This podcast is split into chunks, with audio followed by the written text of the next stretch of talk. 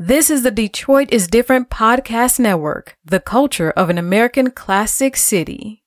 My Natural Hair is a podcast that shares all the information you're looking to learn about natural hair, the movement, the styles, growing your hair naturally and meeting other people part of the natural hair culture and movement. My Natural Hair is hosted by LaDonna Sims and Markeisha St. Clair from Hair Goals 313. Collectively, LaDonna and Markeisha have over 25 years of experience doing natural hair. Black Coffee is a podcast hosted by Kari Frazier and Frida Sampson Weekly. Weekly, Frida and Kari welcome guests to discuss the rich history of Black leadership, entrepreneurship, artistry, and social justice. Tune in weekly to the Piper Carter podcast with Piper Carter for a conscious take on music, arts, politics, and fashion. The founder of We Found Hip Hop has a say on what you should know about culture with a balanced conscience. The Detroit is Different podcast is about exposing artistry, business, ideas, and dynamic people, places, and things that make Detroit a mecca. Tune in weekly and subscribe to get the true stories from the people shaping the culture of an American classic city. You're listening to the Piper Carter Podcast on the Detroit is Different Podcast Network.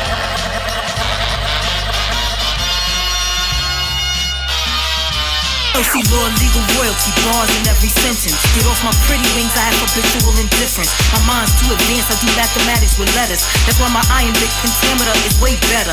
Still a side of Shakur and Haute Couture. What other rappers' metaphors serve as semaphores? Vocabs too advanced to be auto-corrected. Alpha rapper of the alphabet's been resurrected. And Scrabble boards on safe. Running on these tracks like Florence Griffith on the chase. One limb exposed like Florence Griffith in the race. It takes less than two when I'm robbing on his base. Huh. See, I'm easy rocking. Be easy with this E like I'm straight out of Compton. One project away like I'm straight out of Tompkins. Legal equals fly or die. These other birds are just mocking. Brain pin pad, vocal cord lips. These other female rappers out here talking with their hips. These misguided gangsters out here talking with their clips. While these devils copyright, grab the cash and then they dip. They try to stack us up as slave boats that don't float. Penitentiary surrounded by a moat. It's mental. You can tie a lion with a rope and he'll stay right there if he murder all his hope. But I got the antidote that will free any slave and make runaway masters back in the days. And that turn away every day. That's the doctrine. I show him off my legs when I'm dressed down in stockings. Now convince me your life matters when their violence starts to move in the counterclockwise pattern. They hypnotize with a control their minds, confuse their hearts. Their power will die. Gentrify their art, gentrify their block and their parks. Then protest beside them. This is all such a farce. Next we'll turn them into Mother Nature's bastards. That way they won't survive when we start coming out blasting. Have them bleach their melanin, tell them that's in fashion. Take the edge and their edges, have them sew those tracks in. If they sow what they will reap, it'd be hard to wake them up once they put their to sleep. Y'all like rappers that keep you stupid. Who aren't brave enough to lose their life over music. Scared to teach you righteous cause they scared to be poor. Maybe these cowards die off. Long live Elsie Law. Peace, what's up? This is Piper Carter, and you are listening to the Piper Carter podcast on Detroit is Different. And I'm in the studio with Brittany, the token millennial. What's I'm up, here. Brittany? I'm I'm here, everybody. The token millennial. Yeah. Wait, Brittany, turn my mic down just a little bit. It sounds like a bit loud. Let me see. Is that better? Um, yeah, like maybe like up a little bit, like right about there. Okay, that's good. That's good. Thanks. So, um, yeah, Brittany. Um, so how was your week? Uh, week was good. Mm-hmm. Um, trying to think of any highlights. Anything from work? No, Nothing from the elevator business. nothing from the elevator business. I mean, But it looks like things Okay, are so- going up. well, it's funny you say that. A lot of stuff happened uh this week. I'm I'm, I'm looking at how to adjust mine because yeah, it's a little better. So yeah, so Otis is uh was a conglomerate with UTC United Technologies, and we just split with them today, which will take effect between the next 18 and 24 months, which is interesting. UTC is deciding to invest more into aerospace. Hmm. And the conspiracy theory in me is just like, of course they are. They want to go to Mars. Mm. Then, of course, as you know, the GM stuff Mm-hmm. is shaking up the world because Mm. it's giving insight on a lot of different things Mm-hmm. that people think is gonna equate into a recession. Mm. But I'm not a financial person, so I can't really even talk about it. But Mm. if I had to guess based off what people are spending, it Okay. wouldn't, it wouldn't doubt me. Hmm.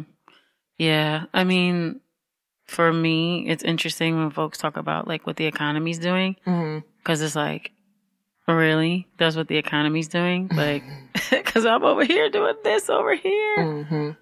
But yeah, so, okay. Well, you're gonna keep us you? abreast Yeah, of, for sure. of that situation. Mhm. I'm gonna keep. I'm gonna keep looking into some things. So what does that mean exactly? Oh, Like for your, um, for your company? Well, they think that it's a good idea that we now have full control as a independent company like we did in the 70s. I mean, we didn't have too much UTC United Technology didn't have too much insight on our on my day to day. It's more so of a of a corporate thing and corporate meetings and as Kanye would say, guys in suits who don't know how to dress no more That's funny. meeting and doing all kind of stuff. But they think it's a good thing. They think it's gonna give us more power in the direction of uh Elevator? yeah.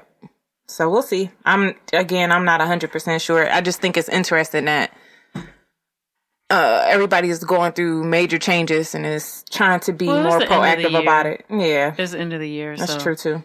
people trying to get things tightened up, you know, before the next year. So, What's going on your way? How's your week? oh my goodness, what have I done? So it was Thanksgiving, right? Like last week, I got a chance to spend time. Uh, one of my close cousins came in from New Jersey. Shouts out to Everett and his wife, Audra and Audrey and his son, Nice. Derek, who is we we call him like my birthday twin, but we're not born like the same exact day. Like he's got like a day on me, and a whole lot of years younger. But um, that's my little sweetheart. That's cool. Yeah, so hung out with them and my aunt, and then we also went over to um one of my other cousins' houses and um raided her refrigerator on Friday and warmed up everything and I got to hang out with my cousin Evelyn, who's an attorney, super brilliant woman that's writing a book. So she let me see the book that she's writing. Can I ask about what it's gonna be talking Not about? yet. She made me Gave you a secret. A, a family NDA of like don't tell nobody. okay. So I said okay. She's a smart Um, lawyer. So her husband uh came with her and um shouts out to Jason and her two kids um came and it was cool and we hung out. So Thursday I really didn't do anything. I just lazed around in the bed. I called my mom and I was going to spend the day with my mom, but I called her in the morning and I told her I was going to come over and then she said she didn't feel like being bothered. So I said, not a problem. So she probably just lazed around. So that was cool. So it gave me the day to just relax. So that's what's up. So that's what I did. Sounds good. Um, So- then, yeah. So you talk about our world, work world being a little different. What would you Mm-hmm. say, work wise, things that you feel coming down the pipeline as we enter 2019? So, right. So all the, this next like six weeks or however much longer we have, um, I'm going to be, I set up a bunch of different meetings with different people. Mhm. And so it's pretty much just like meeting, meeting, meeting, meeting. I mean, I meet anyway. If you know me, I'm always at a meeting. but um for the most part, I've been just like uh recently just like going to a lot of meetings um about things uh that are going to be happening in 2019. So um I can't really speak in detail yet Understood. just until um, stuff gets closer. But for the most part, it's really just lining up all the things that are going to be happening in 2019. I can say that um, I will be doing a monthly series, um, professional development series next year. I can tell you about that. Um, Ooh. just letting folks, uh, bringing in industry experts to like help folks um, learn how to uh, navigate the industry. Um, and be, uh, the other couple things I can't even speak about yet because they're not they're not there yet. Um, but then something that happened awesome today is um, well, I got invited to go to the University of Michigan and um, talk about my story. And so that was pretty cool. The, um, shouts out to all the students in the um, hip hop history class at University of Michigan Ann Arbor campus. Tell everybody how many people you think were in the class. Mm, Give us some imagery. I want to say maybe maybe like 60, Damn. maybe 60, 70, something like that. It was like a lecture type of class. Okay. Um, and uh, this was uh, Professor Stephen Ward is the um, the teacher, Okay. and so it was pretty cool. Um, shouts out to my Muslim sister, my Algerian Muslim sister, um, Bayan, and that uh, invited me. Um, what else? Let me see. Well, so this coming Friday, I'm gonna be in Ozzy's class. Uh, shouts out to Ozzy Rivera. Um, he teaches um in the Latinx studies at, at Wayne State University. So I'll be in there doing some hip hop history um inside of his class. Um and then actually preparing for preparing my presentation because um next month um I'm gonna be in Los Angeles and I'm gonna be um going to the Show and Prove conference. And so um that's gonna take place the seventh through the 9th of December in Los Angeles. Um What are you showing and in what River- are you proving? Riverside, California. Well, um, so I'm gonna be doing a presentation along with Mazi Mutafa and Ashiru, and um, who are hip hop scholars, like they're internationally known hip hop scholars and um, culture ambassadors, if you will, and educators. And so we're gonna be presenting together on spirituality and hip hop Nice. like how we use ritual um in hip hop to preserve and share our culture. And so that's uh that's going to be pretty interesting. Like I'm very excited about um getting a chance to work with with both of them because um I really respect their work and I um have seen them, you know, from afar, so it's quite an honor. It the Show and Prove has been around almost 20 years and so um just like um being able to be like a part of that. So um, that's that's an honor, and being in that um, prestigious environment with folks that I look up to and admire and follow their work, and then being able to be a presenter with some of these folks. That's like really um, that's something that's really fulfilling, you know. So Yeah. looking forward to 2019. I want to do some more of those. So if you're at a university, like holla at your girl because I want to come and I want to, you know, share with you and I want to bring these awesome women in hip hop there to do some performances and to teach and do workshops and yeah. So that sounds like so much fun. Especially when you're like knowledgeable and well versed in something. I know it has to be fun. it is fun. Um, it's fun to share your culture with people. You know what I'm saying? It's fun. I mean, and it's interesting too, cause like after the class today, I had like probably like maybe seven to 10 of the young people came up to me like, wow, thank you so much, you know, for sharing. Like, can we stay in touch? Um, you know, I'm, I'm, I'm doing some different things here. One of the young people is doing a thesis on Wu Tang and she was like, I'm going to bring the RZA. So I want to bring you back when I bring RZA and they were very enthusiastic about That's so cool. hip hop and hip hop culture. And it's crazy because like most of them were born in probably like maybe 98, Mm-hmm. 1998. So I'm like, dang you. Like, That's- I was grown as hell in 1998. I'd already was into my career at that point, you know? So, I was eight. oh my God. Ugh. So, well, okay. So moving on, I wanted to talk about today's episode. I wanted to kind of devote, um, to the activism and stuff Yes. that's been going on. So, for the most part, um, I feel like over the past, I want to say like uh, six months, like I've really picked up in activism. So, you know, I've told you before that um, I'm I'm a I'm a like a staff volunteer for East Michigan Environmental Action Council Yes. which does obviously environmental justice and working on just transition, um, which I'll get into a little bit more here. But um, for the most part, I wanted to share that. Um, you know what? This microphone feels like it's kind of let me see. Can you warm it up a little bit? It feels Yeah, like it's kind of super loud. How's that? Okay, that's that's kind of better. I mean, that's good right there. That's good right there. That's good. That's good. Yeah, thanks. Okay. So, um, I was just getting like this kind of like sharpness back. But Okay. thanks. So, um, for the last like six months, I've just been, um, really concentrating more on activism, been getting invited to, um, do more, um, activism around the country. And that's, that's really, really, really, um, something I love doing. Like, number one, I love traveling.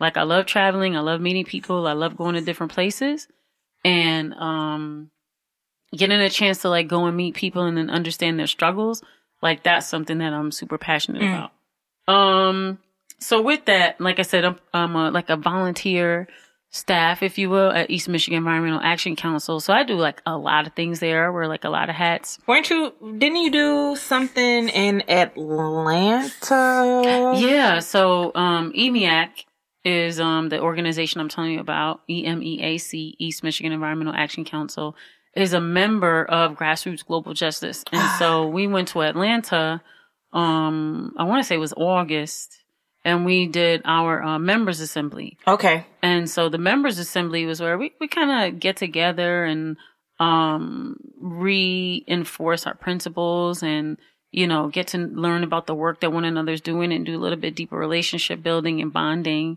Um and that's important for your network, you know? And so you guys, just to reiterate, and shouts out to Bryce because Bryce is in that group with you. He's a representative of with of Detroit with you, correct? and it's a national organization, International. Inter, excuse me, international organization, and you guys are pulling together throughout the year.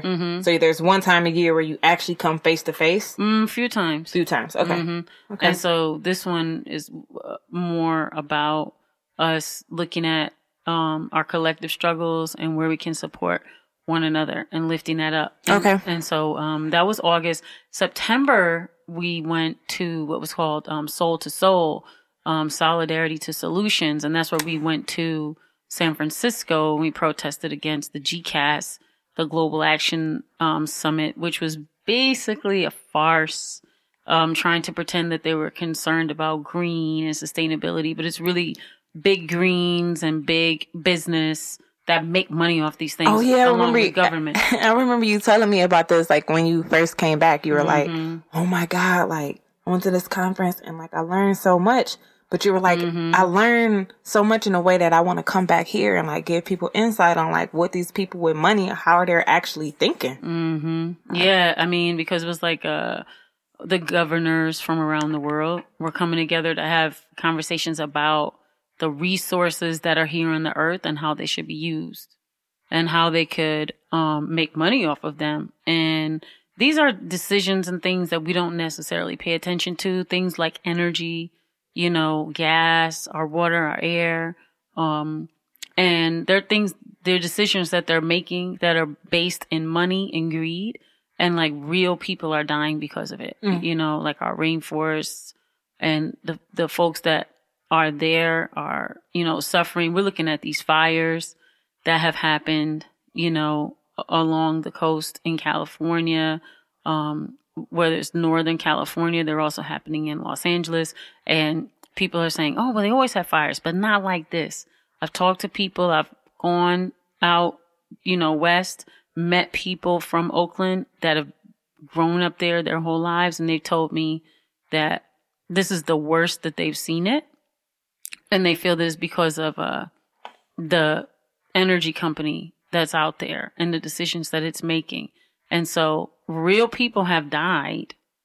And like, who's going to be accountable to that? Who's going to be accountable for that? You know? Mm-hmm. And, um, so yeah, just things like that are super interesting. So something I didn't get a chance to, um, talk with folks about something you came to. We started talking about it like the last couple of weeks, but we got, you know, onto some other subjects, but, um, the Black to Just Transition Assembly. Yes. So remember you came, you came to the last day of that though. Yeah, and like I told you, um, part of me, like half of me, I wanted to come to the Saturday events, um, for the free Suwatu. Um, The fundraiser. yes, hmm but I really, really wholeheartedly wanted to be there that Monday to really get the vibe. You can, you can, you can get a good vibe in the middle and usually the end. The beginning is hard to like really get a good vibe because everyone's so happy to be there and there's, Well, uh, that's by design too, right? Yeah, of you want to bring people in and yeah, get them acclimated to the city and all that. Yeah. Yeah. And, um, I will just say, and I'm gonna let you get into it and we'll, we'll vibe off of it a lot, but I purposely wanted to be there the last day and I, and I thoroughly enjoyed it. I learned so much just sitting and watching and observing and I had to like hold back on like not being like in the moment with you guys because you guys had been there for four days and there was so much that you guys had planned. There was so much energy in the room and I didn't want to, uh, selfishly because I had things I wanted to say and things that I wanted to partake in. It was my time to absor- uh, uh, really absorb and I really, really enjoyed it. But yeah. Wow. Well, you know, you'll get a chance to participate because that was like the learning, planning, kind of workshopy type stages. Mm-hmm. And so now it's time to like move that stuff forward. Okay. And so, um, just to give like, you know, some context. So, um, so basically over those four days, um, EMEAC was basically the convener of what's called the Black to Just Transition Assembly. I'll tell you what Just Transition is. It's basically how we go from an extractive economy to a regenerative economy, um, with justice in the middle and how we put people and the planet over profits. And so long story short, um, what was really interesting is that, um, for the Just Transition Assembly, um, that we had had. So like we went to the Soul to Soul and that was a Just Transition Assembly because over those four days that we were in San Francisco back in, um, September that we were, we did protests, we did protests, we did actions, we did marches, we did gatherings, we did trainings. And so all of that, um, was helping us understand like what is it that we need to do in the meantime um that's better than what we were doing before that's going to get us to like the utopia that we you know that we want to live and um so you know we got a chance to like connect with folks like all over the world. And from that we learned like wow you know this is really powerful but we really need like a black like an intentionally black space to have conversations about environmental justice issues that mm. impact black people specifically. Mm. So my, my question was, mm-hmm. is, so just to transition, you guys, those groups are already a part of that organization or was, or were these groups that I witnessed already, were they handpicked specifically for this event? So, um, both. So Okay. basically there's a network. So the network is Grassroots Global Justice, which is an alliance of, um, environmental justice organizations, Okay. right? And then, um, and they're all over the world and they work in things like food and farming and then Okay. air and water and all types of issues, right? And then you've got, um, Climate Justice Alliance Mhm. and they pretty much work on issues around climate. Okay. And so, um, a lot of the members are mem- and they're an alliance as well.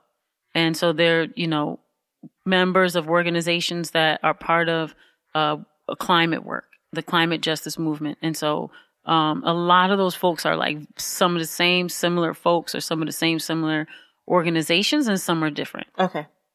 and like housing goes into that you know um, racial equity goes into that gender justice goes into that and so a lot of issues right like go into that Okay. and so um like i said you know it was decided that we really as we started conversing we had a black liberation um round table if you will that was at soul to soul and folks were like yo we need like an intentionally black space to to to really learn and talk about and share with one another. What are other black people that are doing environmental justice around the world? What are what are the solutions that all of us are doing and how can we share those solutions with one another? And what are the issues that we need to address that are specific to black people? I love it. And and then you know and then we got into other conversations around who's black that's a very interesting So, I- conversation that wasn't solved i'll say that Okay. I was going to ask, was it soft? no, because you know it's interesting. Um, some people identify as black and some don't.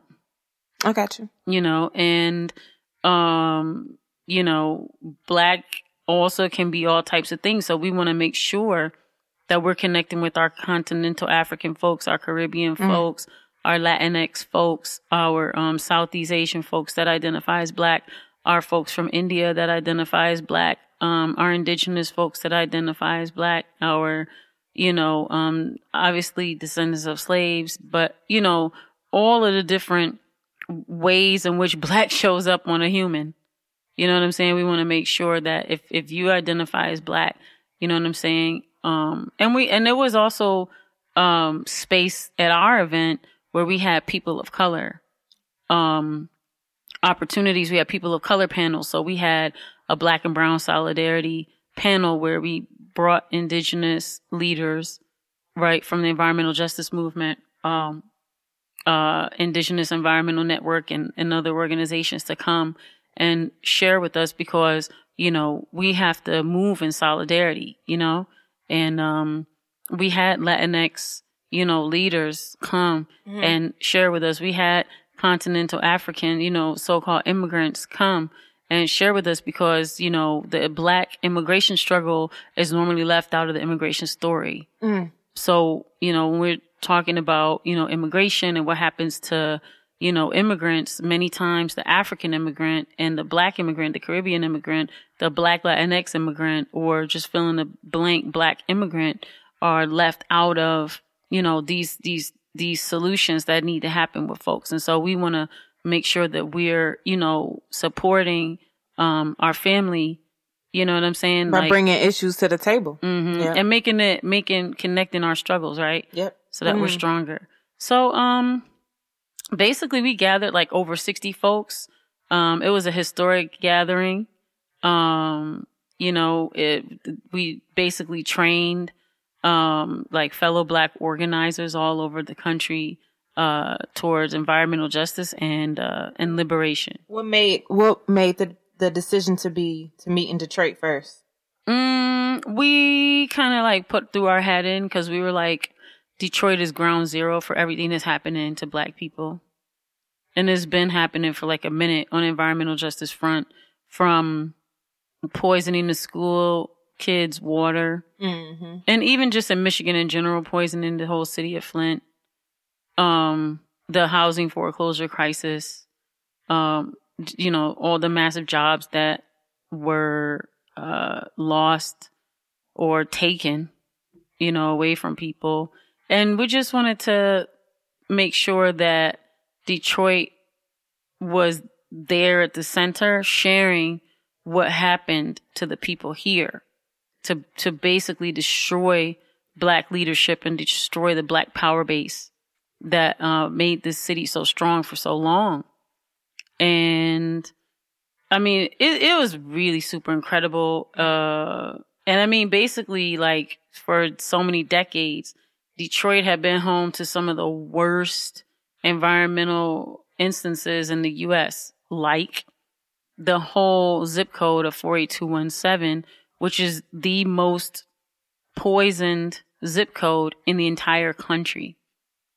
So Unreal. unreal. The incidences of cancer You guys and people that die there is just, it's outrageous. and that Friday when they came when everyone came in, you guys took them through a tour. Thursday, we took them on a that's right. Toxic tour. Yeah. hmm Through the 48217, you know, so that we could show them, uh, Detroit as a, a historic hub. Also for being, um, the seat of a, of visionary thinking. Okay. right? Around, around not just that, but it's for black liberation struggle, for organized resistance, arts, culture, technology. And so EMEAC, uh, has been basically cultivating a movement for a just transition and decided to invite black leaders and delegates from all over the nation to participate in this moment and basically take the time to train people, assemble people, build new pathways towards justice, you know, Yes. towards equity and freedom. And, you know, these are, um, these are interesting times that we're living in right now. Uh, and though it, they may, at this point, it may feel hopeless. just know that all over the world, people are doing all kinds of great solutions to issues, whether it's soil remediation, whether it's water purification, uh, saving seeds, uh, creating electricity, getting off the grid, cryptocurrency, uh, all, I mean, just all types of solutions that it's like, wow. And the more and more that we come together and share this knowledge, then the stronger we become. Yes. And then building the network also allows us to be able to go there. Right. Yes. So, and, and, and, and keep these relationships and things going. So initially with the tour, um, excuse me, it started out, uh, with like a convening in the pre-assembly. That was Thursday. So there's about 40 people that were invited on the national and, and, and regional uh, organizers that came together and they participated in, they got on the bus and they traveled to 48217. Um, shouts out to Emma Lockridge, who's from 48, who is, lives there, Mm-hmm. one of the organizers from that community.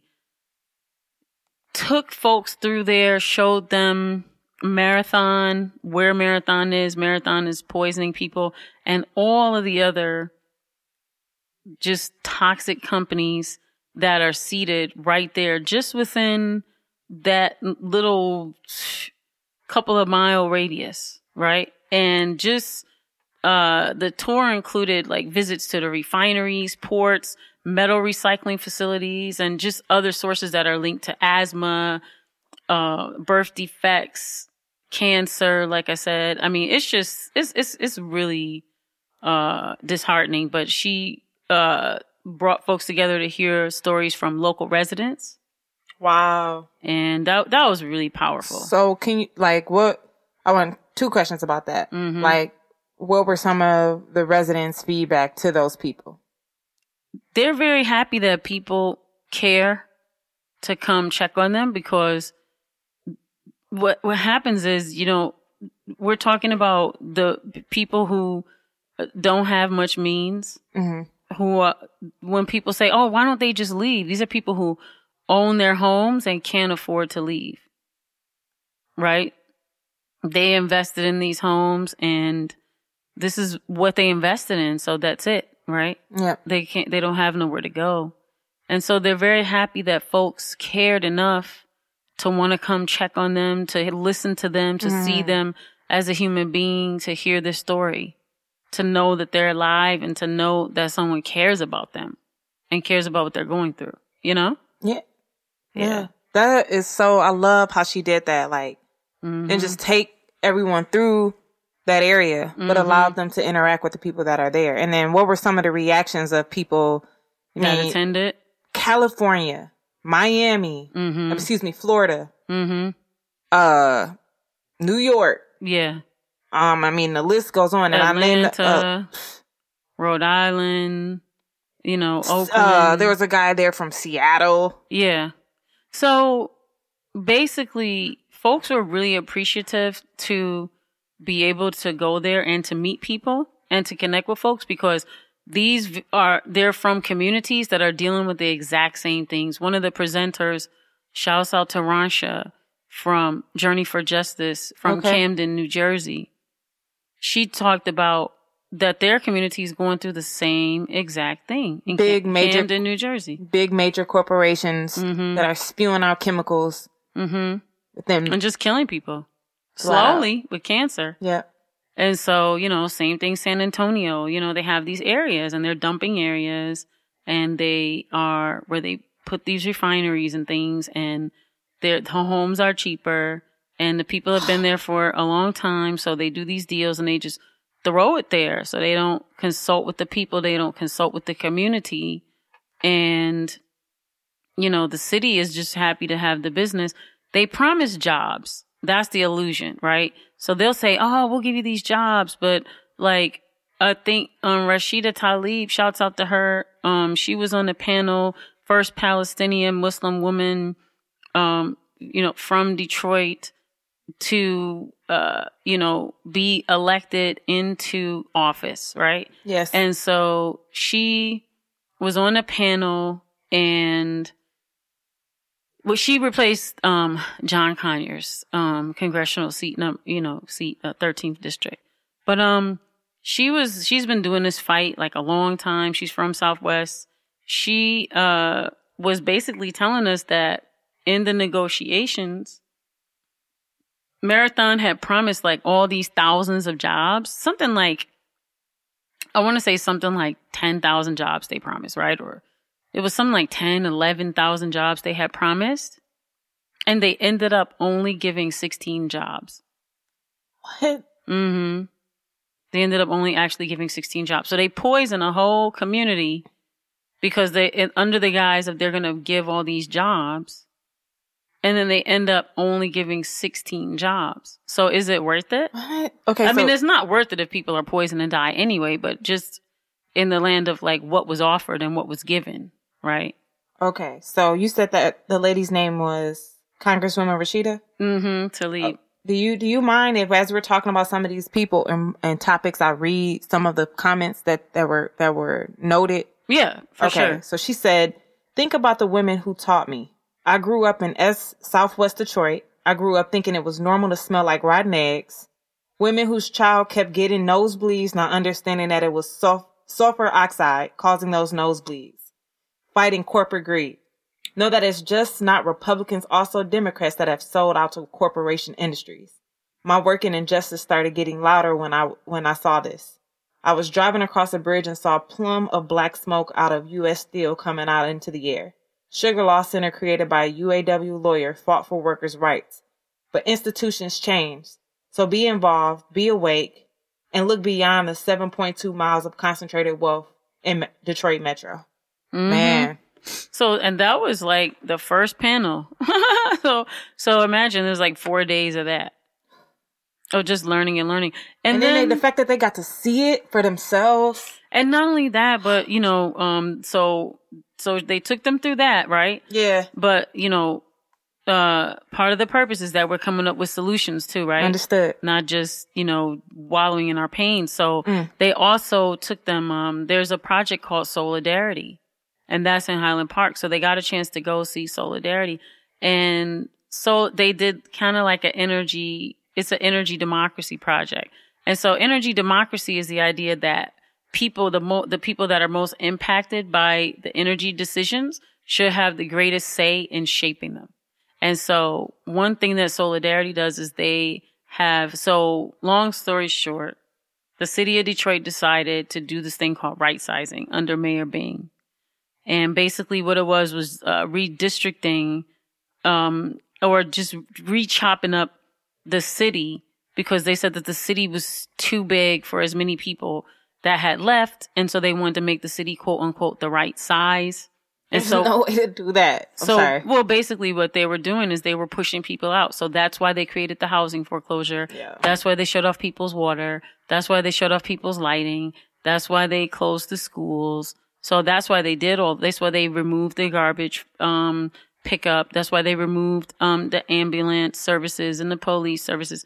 So that's why they did all that. And so they did that along with Skillman and um some some other uh big businesses. I think it was it now it's called Detroit Works, but it was called something else and uh they created something called um there's this whole plan it's called the Detroit Future City Plan and basically it's a 20 year plan that by the year 2020 um they will have reorganized the population within Detroit. And so they're well within that plan. And so there's areas that they want to be green space and areas that they want to be uninhabited and areas that they wanted to take over and areas that they wanted to be heavier populated. And so they, it, it was an investment divestment plan that basically push folks out of their properties. So with that, um, one thing that Highland Park had done um, Highland Park is a city that's inside Detroit. is very interesting. If you ever visit here, we have a city inside of our city, a whole another city with another mayor, another government, another police force, um, all within uh, within the middle of our city. We actually have two cities sitting in the middle of our city: Highland Park and Hamtramck. But Highland Park um, you know, Mm. I was born in Highland Park, What? hmm Highland Park Hospital. But um, so solid Soulardarity, S O L Soulardarity. Shouts out to Jackson. Oh, real quick, Jackson gave like was like fifteen hundred dollars towards the fundraiser for Free Siwatu. Oh my gosh! Our out to Free Jackson. Siwatu, uh, yeah, What? to- That is amazing, Piper. yeah, shouts out to Jackson. So Jackson has this company organization. It's called Soulardarity, where he trains people in the neighborhood um, on solar. Okay. And so that became necessary because they cut off the lights. They just start cutting off city lights because they were like, yo, the city can't afford to have street lights. Now, if you know the crime level in the hood, that's dangerous It just gave me chills. like cutting off people's streetlights. And so, um, while much of Detroit's streetlights are still cut off, Highland Park was like, yo, we got a solution. So Jackson, um, has been teaching folks how to do solar and they have been installing these, um, solar powered lights, solar powered street lights. And then, and then teaching them how to do other, um, other solar projects that are, you know, integral so that they can save money on their, um, on their bills, you know, because DTE, which is our energy and power source that's here, is basically a monopoly in like gouging the community. And so, um, for folks to be able to save money and, and keep their, um, electricity and things on, um, he's been just going through and, and just helping folks save money by, you know, being able to have their own solar. So they got a chance to meet with those folks and see those folks. Our, um, youth, by the way, actually, um, trained with Jackson and then went door to door, you know, to like teach, um, community residents about doing community solar. So we got a chance to work with him kind of intimately, if you will. That's um, so with the young people. Yeah. So that was pretty interesting. The young people, I know they appreciate it. So it's something different. It's something relevant, and Yeah. you're helping, and they're helping. and you're learning a craft. Yeah. And they were um you know, they were um excited to be able to like take something to their parents that they could show their parents. That's cool. you know, in addition in addition to helping people. That's super cool. And then they went to and then the tour went to um the Capuchin Soup Kitchen. There's a couple of Capuchin Soup Kitchens on the east side that's run by the Capuchin monks. Okay. but um th- people on the tour got a chance to like you know see some um they got a chance to like see some food justice in action. Okay. you know what i'm saying? So uh they got a chance to you know see what it means to build like a just food system. You know a food system with justice in it. When i when we use the word just we mean like justice right? And so um that means that you know the soil is healthy. People learn how to uh test the soil. They learn how to make sure the soil is you know um not doesn't have any toxins or anything. Um or they learn how to make raised beds. They learn how to um what is it cultivate bees and create businesses from that. They learn how to do all different types of food businesses. They learn how to you know plant food and grow food and cultivate and nurture you know the the the land and one another and like and share food you know and so they got a chance to see uh the land that the capuchins have and where they have their community garden and so that that was pretty powerful That too amazing. Mm-hmm. So what else do we have? Oh my God. We had like so much cool stuff. I mean, JoAnn Watson, Watson did like this awesome like prayer and grounding. Her, Reverend, Reverend JoAnn Watson. I- I read her part. You know, Friday Mm-hmm. the notes from from her panel. She used to be on city council. oh my gosh! Mm-hmm.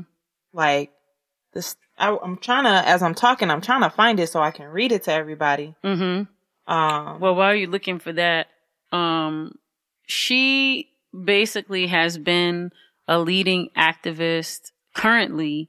I mean, with a lot of things, but also helping with the people of Detroit with the water crisis. And most recently, um, with the group that's, um, working to save the Charles H. Wright Museum. okay, Mm-hmm. And so, I mean, her resume is like longer than the arm, but she does so many great things here in the city and fights for so many people. So, um, it was just an honor to have her be present. You know what I'm saying? She's she's a legend. Yeah, and she was part legend. Mm. of old Detroit. Well, I don't want to say old Detroit, but the Black Power Detroit. Understood. You know, when when Detroit had black leadership. Um, so real quick, and then I have a question for you. Mm-hmm. These were um, the notes that were taken from her partaking uh, that Friday the 9th. She says, I was born in Detroit where there were 19 owned black hospitals, now to zero. Black owned. hmm Mm-hmm. There are one people come from one creator. There is no real separation. We all come from Africa. We are here to protect the food, the water, the people, the environment. We're not protecting what, what we created. We ourselves were created. Close eyes and breathe in justice, equality. Let go of hostility. We have been pressed out of the creator. We are byproducts of the Most High, the Creator, just like a drop of water from the Atlantic Ocean. Feel connection to the water, to the soil, to the sky. We are just not here for ourselves, but to protect and preserve for those coming after us. Call on Creator to make, excuse me, call on Creator, our Maker, to help us. Like, I felt like so, when I read that for the first time a couple weeks ago, mm-hmm. I'm like, oh my God, that is so empowering. Like, she gives in in that in that capture of what she was saying it gives it's like a mixture of there's work to do but understand who you are. You are powerful. Now let's get busy. And i love it. Pretty much. i love it. Like so insightful. But I, I was wondering you mentioned you know i'm not trying to digress but you mentioned the museum. And i was wondering if you could give insight. If you can't i understand. Mm, I mean, long story short, there's a group that has been meeting because, well, for a few things. One, the the Charles H. Wright Museum had ousted its president, um, and unbeknownst, you know, to the community, and it came at such a like a shock because she was so beloved by the community and had been bringing a lot of great programming, a lot of great people. And so, um, yeah, it was, uh, kind of shocking, you know, understood because it kind of just came out of nowhere and it was kind of like, okay, well, she's fired and she's out of here. And folks are like, well, what's going on? And it was like, you know, she, uh, they, they, they hired or they brought in like an interim CEO to replace her. And so, well, that person is from Dow Chemical. And so folks were like looking at it like, well, is she black is it he? is he black Mm-hmm. okay And so basically people were looking at it though, like, what are his principles if he's from Dow Chemical? Um, some other things happened. And so the group was like, look, so, uh, well, I didn't name her name is Juanita Moore. So shouts out to Juanita Moore. shouts out She did a, she, the controversy was that, uh, if Crain's Detroit wrote that she had, you know, weathered the storm with the, um, museum. So the museum had been under uh, financial duress, if you will, like during the financial crisis. And she helped the museum, you know, get through that. There's an alternative to there's there's people who have uh, uh, what I would say they, they alternative facts if I don't know how to put it but um there's an alternative view understood yeah, yeah. from folks who are in big business in the city but for the long or the short she was for a decade helped the museum get through difficult times difficult financial times stay afloat and it says on paper in the Crain's that she helped it go from being under resourced to being in surplus. Mm. And so while the museum had continued to thrive and grow and she brought in lots of great programming, people were feeling rather cheated as a community to learn that she was just being ousted. And so, um, they formed a group and they sent some demands to the board. They told the board that they wanted to have a community group that would, uh, or community members that would be on the board, and the board rejected that. They said, no, well, you can have an advisory committee. But you know, an advisory committee is nobody listens to advisory committees. Um, they're just kind of there just to say that you're on an advisory committee, but it's really like a no power That cracks me up. type of, you know, type of committee. Um, it's just there for a show, right? They have no power. So they were like, wow, that's janky because you, sh- as a public institution, because the building itself is owned by the city, you should be able to, um, have community members that are on the board. But the board feels like, no, y'all community people are dumb and y'all don't know anything. So we need to have city officials and, you know, corporations like on our board. So with that, one of the members of the board suggested that the museum have a Thomas Jefferson exhibit that come in for Black History Month. And so that enraged the group and they put out a petition. They got about 15,000 signatures. And basically they were like, why would you have a Thomas Jefferson exhibit during Black History Month? Well, they got so much pushback that they decided to change the name of the exhibit. And so, um, at this point it's called, I think they're, they're calling it the Monticello exhibit because that's the estate where, um, that was Thomas Jefferson's estate was Monticello. And they're going to focus on, um, the what what would we call it the the the the controversial aspect of the Thomas Jefferson history or that's what that's what they're saying they're saying that oh we want to you know uplift the controversial aspect um of his of his history but for the most part um if you were to look up his relationship with Sally Hemings Mhm. um in years past in a lot of history books they'll say that she was his mistress. We're talking about the black woman mm-hmm. that mothered seven of of his children. So they they describe her as his mistress but the group is pretty upset because it's not his mistress right?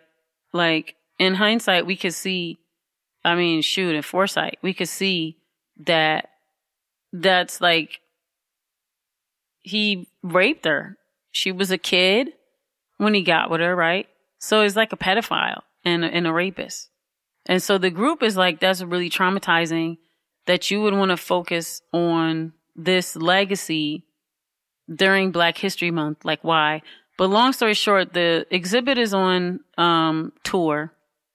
And so one of the board members suggested that it should come there because it has money. And they're like, yeah, it's going to bring the museum money. Controversy, finding out the, the, is, was it kind of like that?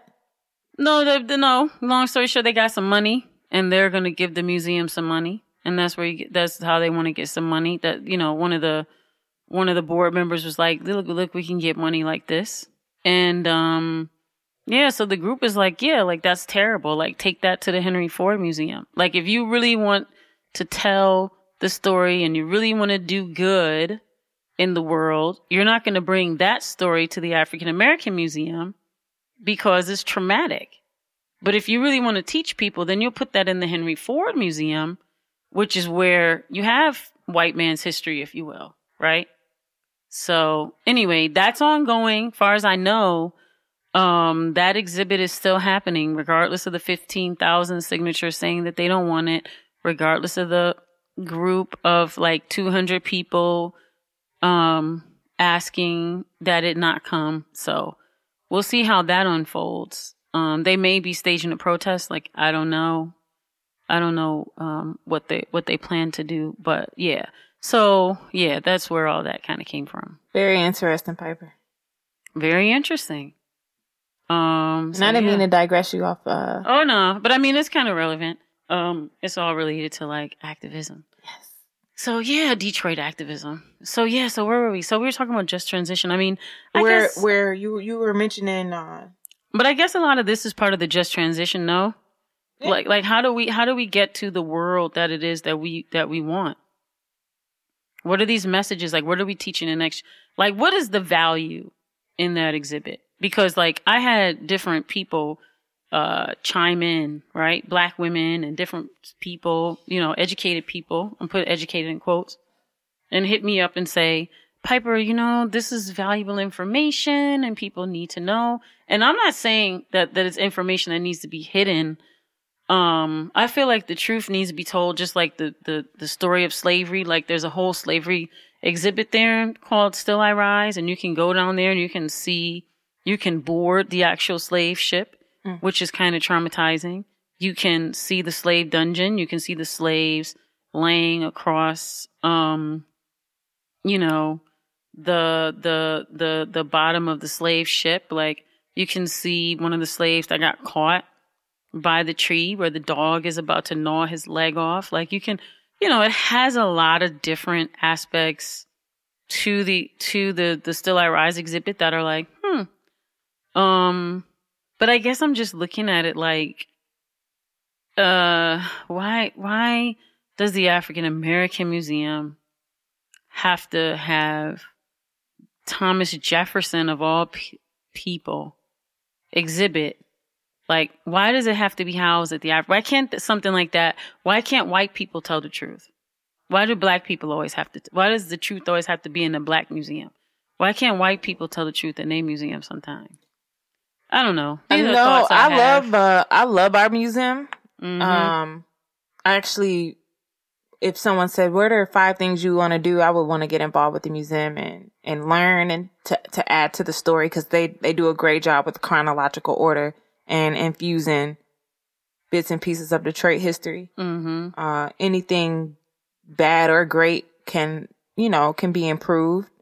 Um, I wouldn't, I, I personally don't think Thomas Jefferson is needed to tell our story in Detroit or our travels through being in Africa, slavery and post slavery.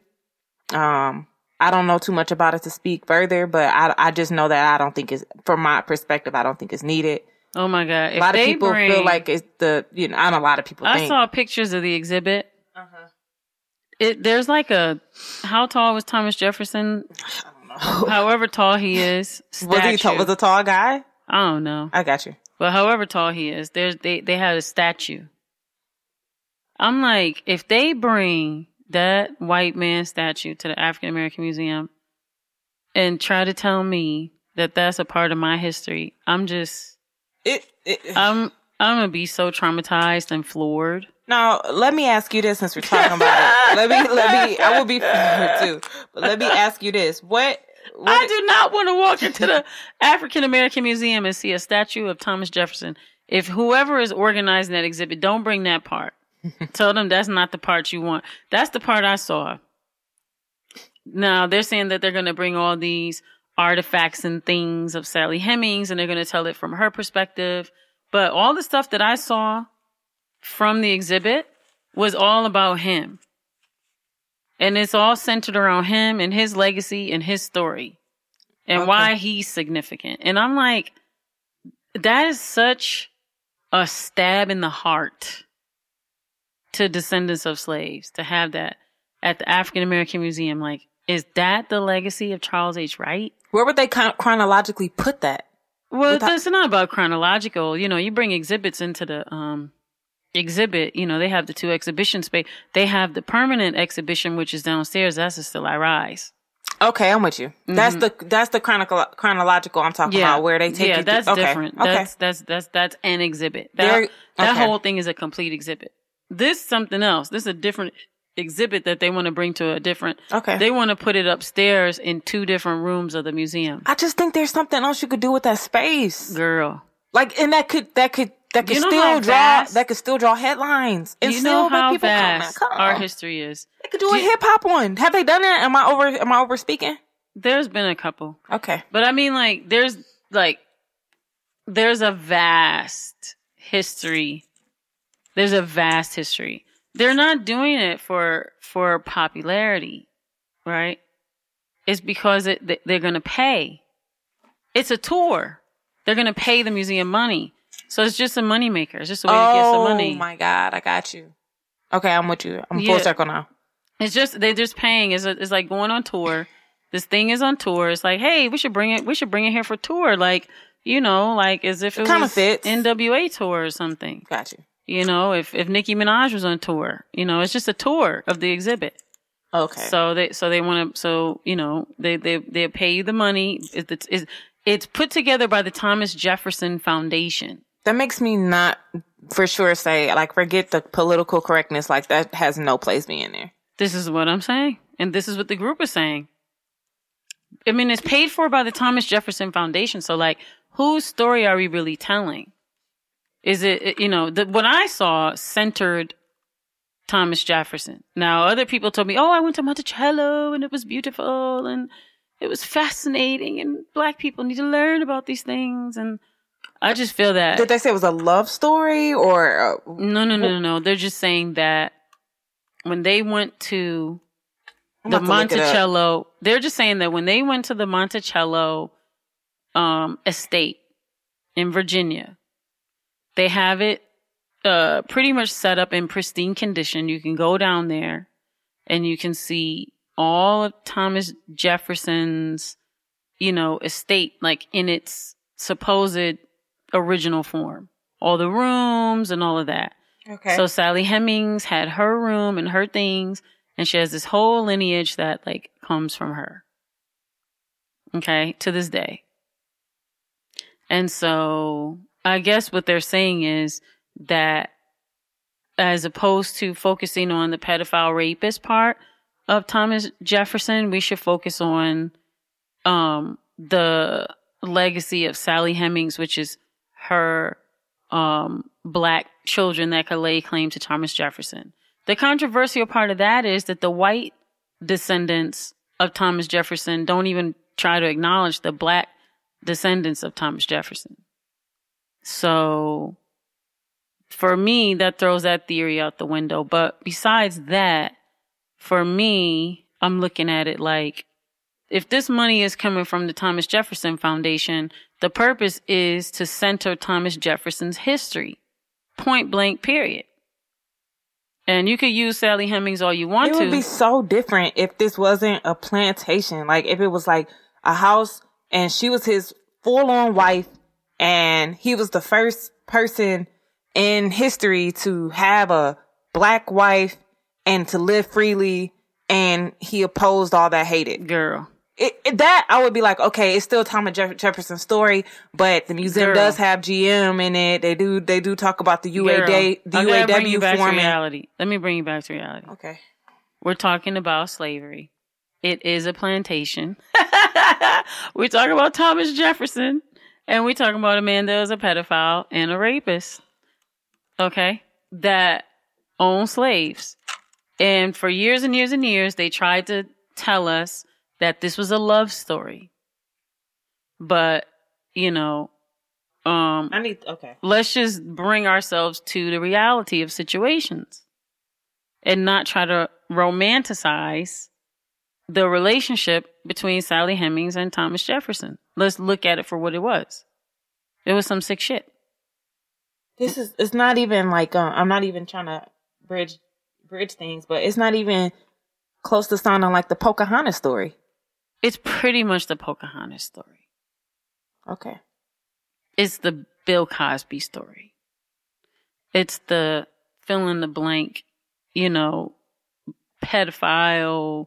Well, Bill Cosby wasn't a pedophile. He was a rapist, regardless.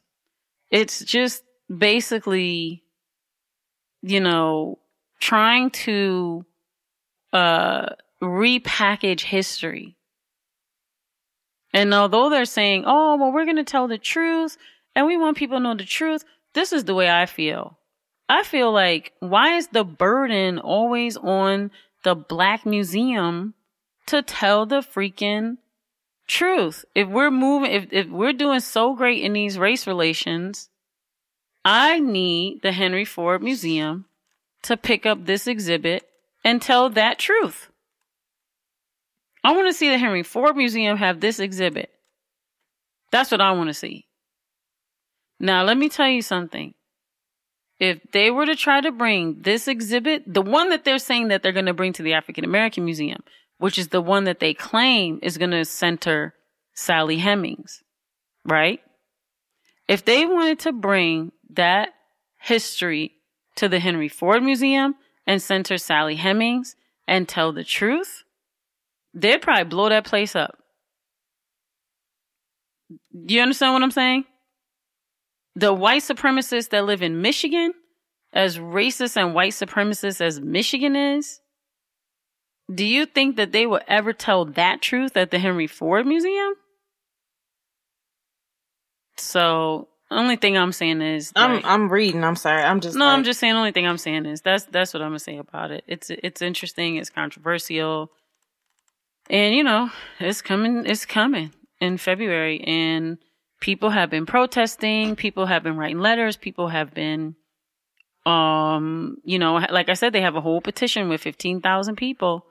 You know, they got a whole group of two hundred people. I'm not mad at the story being told. I just with uh, with what you're saying. There's two besides the I Still I Rise exhibit. There's two other exhibits. I get that this is something that that the foundation there the Thomas Jefferson Foundation is paying for, but I just feel like there's other exhibits that could go there that blacks and whites that live in the city and other cultures that live in the city would be intrigued by. Like I mean, my thing is like, why are we centering Thomas Jefferson or for any reason in an African American museum? we shouldn't. This is shouldn't. this is just my point. We shouldn't. You know, that belongs at the Henry Ford Museum. It doesn't belong at the at the African American Museum. It doesn't. That's that's all I'm saying. But you know, I mean, I don't know. You know, like anyway. So that's what it is. Well, thank you for. I, I hadn't. I didn't. I did not know that that Mm-hmm. was coming. It's coming in February. Mm-hmm. It's gonna be for here for like a bunch of. Is they they say Black History Month. They might be here longer. I don't know. God, man. Yeah, it's it's it's really painful. Like it really hurts. You know what I mean? Like that one, it feels like a jab. It feels like somebody jabbed you in your heart, and like you know, like push it through. Like it's like whoa, you know? So this was a one of the new initiatives by the new leadership, or this no, this is coming off of one of the people that was on the board. Okay, I'm with you. Okay. Mm-hmm. On the board of the museum, Okay. Very interesting. and so obviously the whole board agreed. And by the way, listeners, for those of you who are living in the city and haven't checked out the museum or haven't been in a while, like the museum is beautiful. It's still one of my favorite places to go, if not my favorite place to go. That's in that in that I want I want to name it, but I mean it's downtown, but it's not really downtown. It's really midtown, right? Midtown. Mhm. Yep, It's beautiful. It's it's awesome. Detroit's Cultural Center. It's Detroit Cultural Center. Thank you. And uh, Piper does a lot of work in there. Yeah. She hosted the she hosted the the uh, annual fashion show that was in uh, inside of the annual uh, African American festival that's there that that's outside of the the museum. It's it's a beautiful place. The I still I rise visit. I mentioned chronological order. They do uh, for me. I love history that is that that's timeline and seamless and they have done such a great job and they infuse you know like i said a little bit of detroit history i think it, there's room for growth but it's not bad. I think it's good for you know what they have. And it's a, still you know something that you should support because what the tone we don't want to set not saying piper i mean but the tone we don't want to set throughout the city with all the changes that are going on is not to support the museum because we don't want it to be oh, the the reason why we have to close this and it has to be part of something else is because the you know there's not enough support. So please go and support the museum, but understand that I think what we're saying here is is that some of the choices that are being made that what's going inside the museum is not something that we we agree with, but it's still a beautiful I mean, museum. but I still appreciate, you know, the the rich programming Mhm. um that they have there. A lot of the stuff that Charles Ferrell is bringing is amazing. Mm. You know, the um Black Liberation film series, like they've had, you know, the 50th anniversary of the Black Panthers. Mm. They had the 50th anniversary of the rebellion. They've had, you know, um, Kathleen Cleaver has come to speak. They've had, um, Emory Douglas of the Black Panthers. They've had, you know, various amazing performances, authors, um, plays. I mean, just all types of incredible events and poetry readings. And it's just youth programs. They have Meet the Scientist on Saturdays. And not for nothing, like the museum is one of my most favorite places in the whole wide And world. rest in peace. You guys are putting together uh Dilla Youth Day pretty soon, right? Yeah, it'll be like the seventh year of Dilla Youth Day, and we're gonna have it there. Also, doing women in hip hop there. Um, Black Women Rock does their thing there. So there's just lots of great, amazing programming that takes place there. And like you mentioned, the African World Festival is one of the highlights of the city. You know, over 350,000 people descend upon Detroit to attend this festival. So that's something that may be in jeopardy as well. The board has been discussing not having the festival. So I would really hope that those types of decisions are reconsidered because people really love the festival. And I love something the festival. a lot. hmm Yeah. It's been so, it's been, what did Mom and Gia say? It's almost 40 years or something? Unreal. Something like that. Yeah, where I, I don't know where it started. I know I used to go at Hart Plaza, but I don't know if that's where it started. I Yeah, can't remember. it started and Hart shouts out to. Mama and Gia too. Mm-hmm. Um, yeah, I, I hate to keep going back into the festival, but that fashion show was so cool. Well, like, thank you. was- I mean, I did you feel lot the of energy? Did you feel it. the energy? Like, uh, Mm-hmm. not digressing too much, you guys, but we're talking about the museum. And so the museum is structured, um, the way it's like once you're on the museum property, when you're walking up to the museum property, you can see like the, uh, there's a little bit of a neighborhood. It's on a side, you know, it's on a side street. It's on the other side of it. It's the science center. But once you're actually on the property of the museum, you feel it, you feel its presence. At least I do. And then when you're at the festival, it's like that presence times 20. So the way they have it set up, they got the food vendors, you smell the food, and then there's this lawn area, like imagine like half of the lawn area that DTE Energy has when they're uh, having the, the concerts. And so it's set up just like that. And there's people with lawn chairs and it's, it's a nice crowd. And so I'm walking around, uh, this year's and I'm, you know, I'm vibing with the crowd. And then it's like, as soon as the fashion show started, it was like a whole nother vibe. And then Piper comes out and she's like, Hey, y'all, how y'all doing? And she just addresses the crowd and you could just feel the energy. And then the show started and you can see all these festive colors and it, it's, it was beautiful. Yeah. Yeah. And shouts out to Nina Payne Oh, Nina. and? Ambrose, you know, Shouts out. and Rocky Yes. and everyone that makes the festival just super incredible and makes the fashion show just super incredible. All the designers, all the models, and just all the hair and makeup team, and you know the video crew, Rob, Mm. the sound, lighting, you know. So um, Shouts out to Baba Malik and his band. yeah, Baba Malik and his band. And you know, Creative Audio Solutions comes through all the time. So it's just super incredible. So I'm just really, really, really praying that um the board of directors of the museum will look at how important the African World Festival is to the city of Detroit, to culture, to um cultivating uh intentional inclusion Yeah. you know, and so Intentional inclusion. I love that. Mm-hmm. It needs to go on the shirt. It's for real though. yeah. Intentional inclusion. So Yep. I don't know. Fingers crossed. So anyway, how does all this stuff relate to environmental justice? I mean, um, oh, you know something else that I wanted to tell you about. So What's that? right after the uh the Black to Just Transition Assembly, which by the way was um like uh four days. It was like four days. What was your favorite day? Is that okay to, to ask? Yeah, I mean, I liked all all the four days. I mean, they were all like super incredible to me. You're impacted all the time. You're you're always traveling. What was the most impactful for you? You know, it's just they're just all different because every day has like different speakers and Mm. You know, you're just learning something different. You know, you get It- a chance to like collect with people and have discussions and learn and just like train and you know, process. And then, you know, just so all of it is just super, you know what I mean? Like, yeah, that's fair. Yeah. So, and then we got a chance to like, at the end of everything, we got a chance to like come together and then be like, okay, well, and that's the day you came.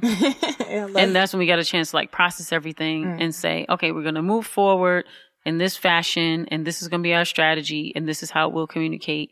And these are the, the working groups and these are the things we're going to work on. And so that's pretty much what we left with. And so that's the work that folks could jump into at this point is, uh, moving into 2019 is just like really just pushing all those initiatives, you know, forward. You know what I mean? there were some brilliant minds in that room, and I know I didn't even see the majority of the people that were actually there for the other the other days, but I was like, wow, this is this is these. There were people who were getting very detailed. Um, Or that was like strategy sessions. mm, I loved it. Mm-hmm. So now, so that was four days. So then coming up off that, I went to another like, uh, what, like three day meeting. And, um, that was a similar one, but that was called the majority meeting. And so the majority is basically language that we'll be using. So for most of my life, I believe they, there was a term called minority and that means anyone who's not white, Anglo-Saxon, Protestant. But the white Anglo-Saxon Protestant are the minority in the world, and the rest of the people are the majority. So for um the last, I want to say what, like maybe five, six, seven years, there's been a term called people people of color, and so there's been a, PLC. POC. And so there's been like a pushback around POC because people, because people just ha- have weird connections to, to, to being called a person of color. And so because of that, there's a term called the majority because so-called people of color are the majority. Well, people of color and women are the majority, right, of the people. So, long story short, um, was like three days. Interesting, very similar kind of gathering. People came from all over the country. Some of the same groups were at the table, like Grassroots Global Justice, Climate Justice Alliance. It takes roots. Um, uh, it was put together by the Scholars for Social Justice and the Movement for Black Lives. Not Black Lives Matter, but the Movement for Black Lives. And so folks, a lot of those folks came from New York City. And so, um, there's basically that philosophy is like, how do we want to build our power? And how do we want to create solidarity and like build our power? You know what I mean? Yes. And so, um, oh, it's so much like training and, uh, you know, discuss, discuss, discussing like visions and strategies and, um, talking about people's movement assemblies, um, you know, looking at going back into our communities and like building from the ground up, like from smaller aspects of our community. So like, let's say you have a block club or let's say you have a whatever whatever your smallest um unit of organization is it's going back into that unit and then taking this strategy and this framework and training them so that they have the language and the framework and then building up and building up. And then that's going to lead us to 2020 and we'll have a gathering if you will in 2020 and so between now and 2020, it's just focusing on what are the gatherings that we want to have to get us to there. Um, what are the strategies that we want to bring to the table? What, um, are the useful skill sets that we need to build the power that it is that we say we want to build? Do we want to create a new political party or do we want to not engage with the political process? Do we want to move the Democrats more to the left? And so there were all these different types of uh, conversations that were taking place. Um, and basically it's the same type of concept like an organization of organizations or an alliance of alliances, if you will. And there was also discussion around not creating an organization because it helps people to not feel obligated, right? To like join anything. Like it's easier for folks to do an action than it is for them to like join an organization. One, one, one example that I gave was, um, when we, Mahogany Jones does this event. It's called Denim Day. Okay. So she did the first denim day at um at at, at my gallery I used to have at 5e. And so she brought me in to help organize and I've been doing it with her ever since. And it started out super small, meaning couple like 100 people or something. And that was when we had the 11,000 unprocessed rape kits. And Denim Day, if you will, uh, we said it before on the episode where we talked about sexual assault awareness, but long story short, some years ago, there was a woman and, uh, was she in London? I remember she was in Europe. No, she was in Italy. And she took a taxi and I think she was like 18 years old. The taxi picked her up, took her to a desolated place and raped her. And the case made it all the way up to the Supreme Court, the Italian Supreme Court. And when it got to the Wow. Italian Supreme Court, they threw it out because they said that there was no way that she could have been raped because she had on jeans and her jeans were too tight. And so What? yeah. So they they from there they did protests and um they created Denim Day. And so with Denim Day, it's practiced again all over the world. Mahogany was like, let's do this to bring awareness to these 11,000 rape kits that are unprocessed. So obviously all of us were like, yeah, let's do it. So the event was really powerful. We got like maybe a hundred people to come and they paid a, you know, small fee. I think it was five or ten dollars or something to attend. Um, there were different presenters from the different sexual assault awareness organizations. And we also had survivors speak and we had women and men survivors speak. We had self defense, like a self defense, um, training and demonstration. Uh, Kym Worthy's office, um, which is the prosecutor that was took on the charge of, you know, uh, helping to expose and work on dwindling down these 11,000 rape kits. So we raised enough money to get like one rape kit process. And I think at the time it was like, maybe like $1,500 or something to get like one rape kit processed. Hmm. And so Piper. so basically we we raised about that much we got one rape kit process but one thing we did Shouts Was- out. That's a that's dope. well one thing we did was we had a petition or we for folks to sign to say that you know they want that they wanted to see the law changed and for the fee to be reduced and so folks came they paid their five dollars they got some snacks and some uh, cupcakes and things, and they got to hear some stories, and they got to see some videos, and they got to dance and listen to music and meet some people.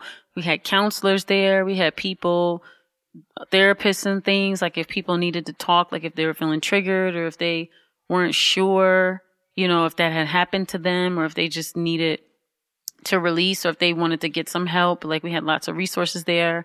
And after that, um, we turned in our petition, but everybody in the room signed a petition. So we got like a couple hundred signatures, you know, on this petition to get the law changed.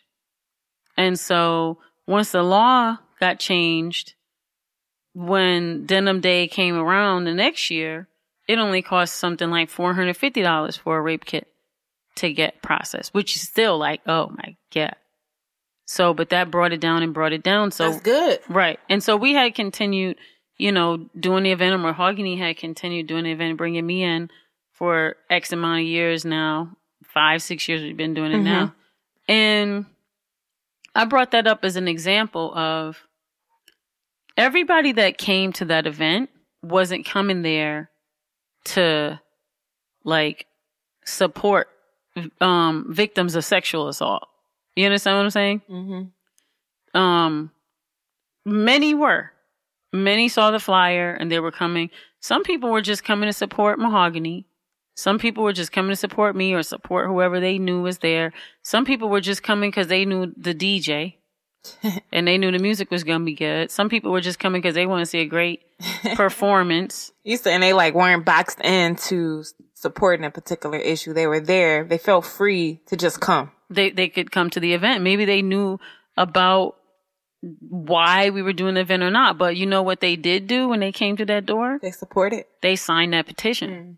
So that's how we got those signatures. So those signatures is how we were able to move that piece of legislation, get that law changed. Smart.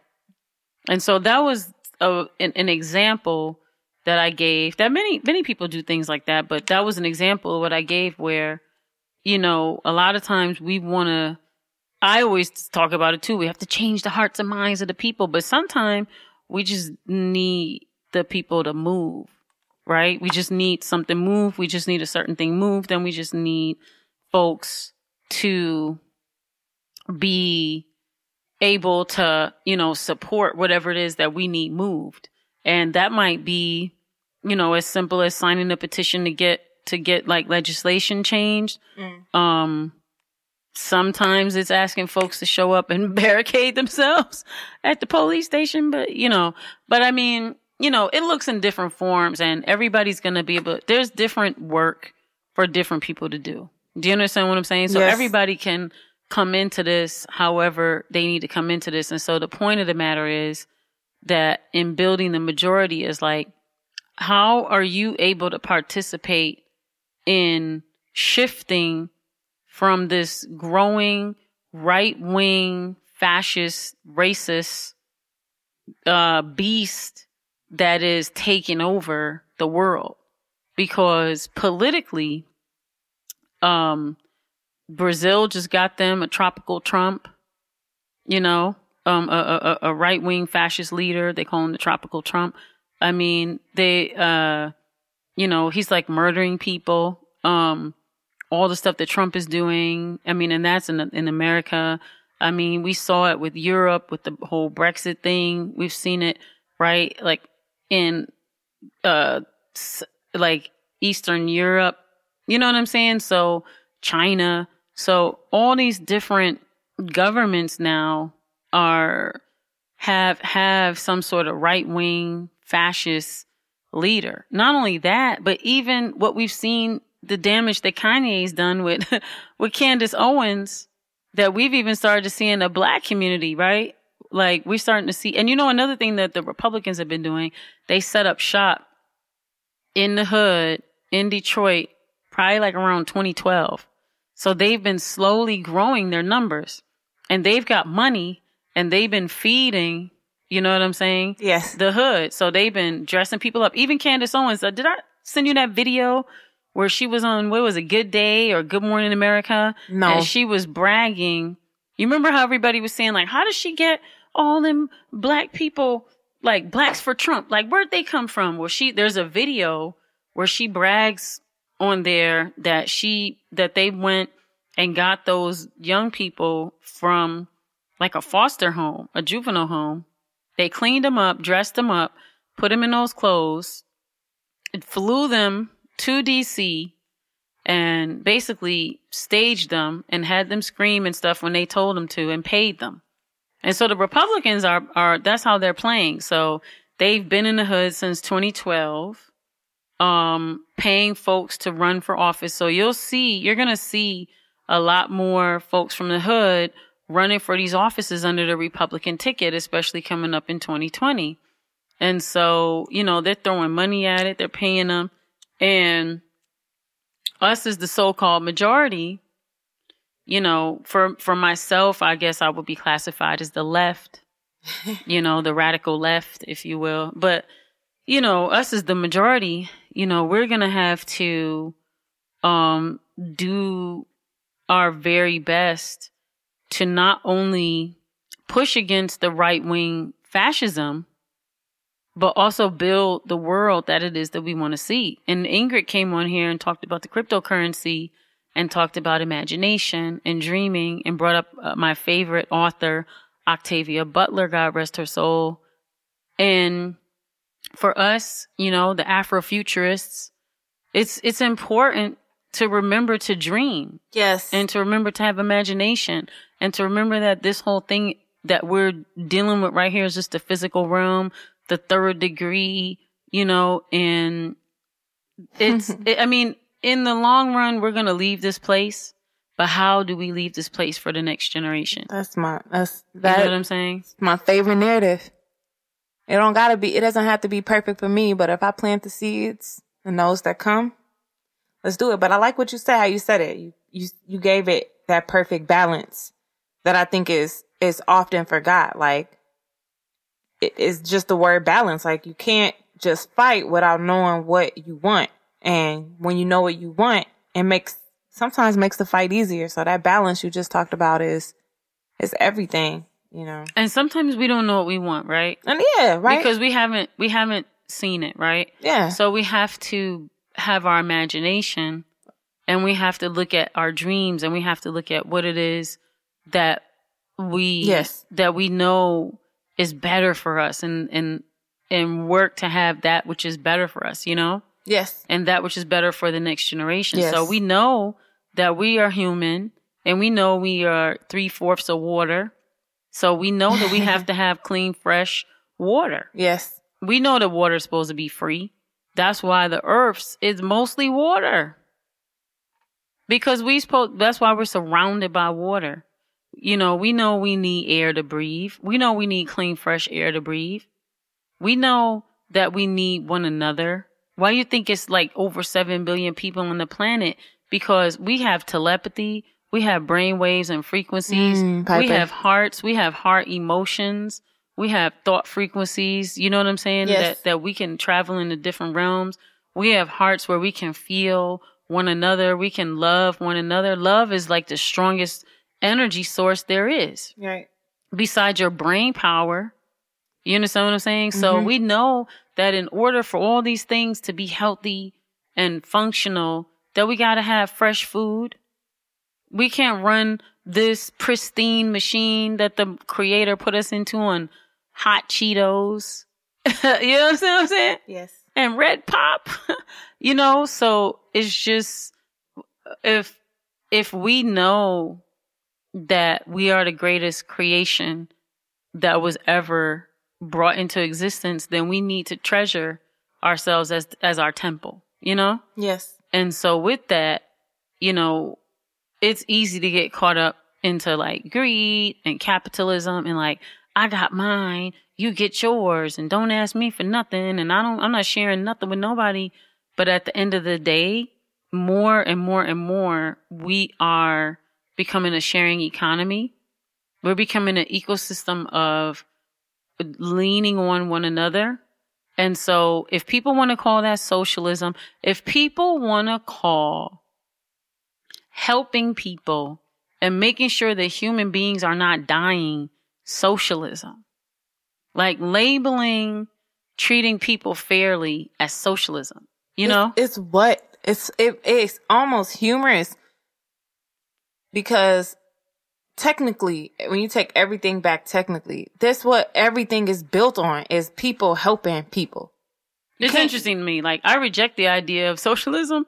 I mean, just as a as a word, you know what I'm saying? Yes, yes, yes. like yes, I re- yes. I reject that because I feel like you know the world that I grew up in like when people didn't have my grandma made sure that people had when people were hungry my grandma made sure everybody had something to eat whether you were her grandchild or whether you were someone's friend or whether you lived on the block everybody has had a hot meal everybody has something to eat everybody got treated with kindness activism.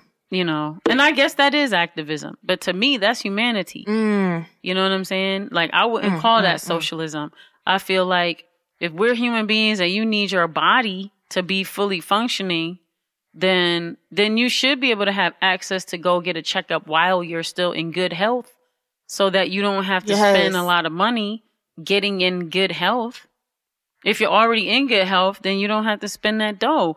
You can if you have access to health fresh healthy food, you know what I'm saying, which is your medicine, if you have access to fresh clean water, if you have access, you understand what I'm saying? Like it's just interesting to me that there are people who hold literally so much money that they would need to live 20 lifetimes to be able to spend it, but yet are unwilling to make sure that others on the planet that they could afford to make sure we're okay are okay. And so, yeah, like for me, I want to spend my days, you know, um, living healthy, number one, and being healthy. And that means healthy body, mind, and spirit and doing healthy stuff, like, you know, doing healthy deeds, like having healthy relationships, you know, speaking healthy, encouraging folks. You know what I'm saying? Yeah. and that that's just like a, a I me type of thing, you know, in my world. And when I see, you know, organizations or uh, what would you call them, like network, you know, associations and things that are training folks, that are mobilizing people, that are teaching people um, vocabulary, how to listen, how to think, how to ask questions, how to be a critical thinker, how to, you know, share knowledge. Like that's the type of stuff that I like being involved in. You know what I'm saying? Like no shame to anyone, but you really won't find me at the club. You know what I'm saying? Like you used to. I'm not even gonna act like that didn't used to be. I used No, to be with you. there. You know what I'm saying? In my 20s, I used to be at three clubs a night. But like now that I'm a 46 year old woman, I feel like the things that are important to me are, you know, good health, family, you know, great relationships and like just being healthy and like sharing a lot of that and sharing how to how do other people, you know, be able to achieve a level of happiness that that increases their life and and, and keeps them healthy. You know what I'm saying? I do know what you're saying. I'm I'm uh 29 and my priorities are shifting. Like I have I can't say they've shifted, they are shifting. And I'm I'm the same way, you know. The whole eating good uh working out thing is just not it's not good enough for me. I mean, it goes back to the word balance and consistency for me and that's that's why I say my priorities are shifting cuz in order for me to have balance and to be consistent um I, I I I can't live life just based on those things. It has to be about community. You know, I used to be a strong believer in I can do things in myself. I don't need people. Um, I think there was Well, parts that's of a me. weird thought. Yeah, yeah.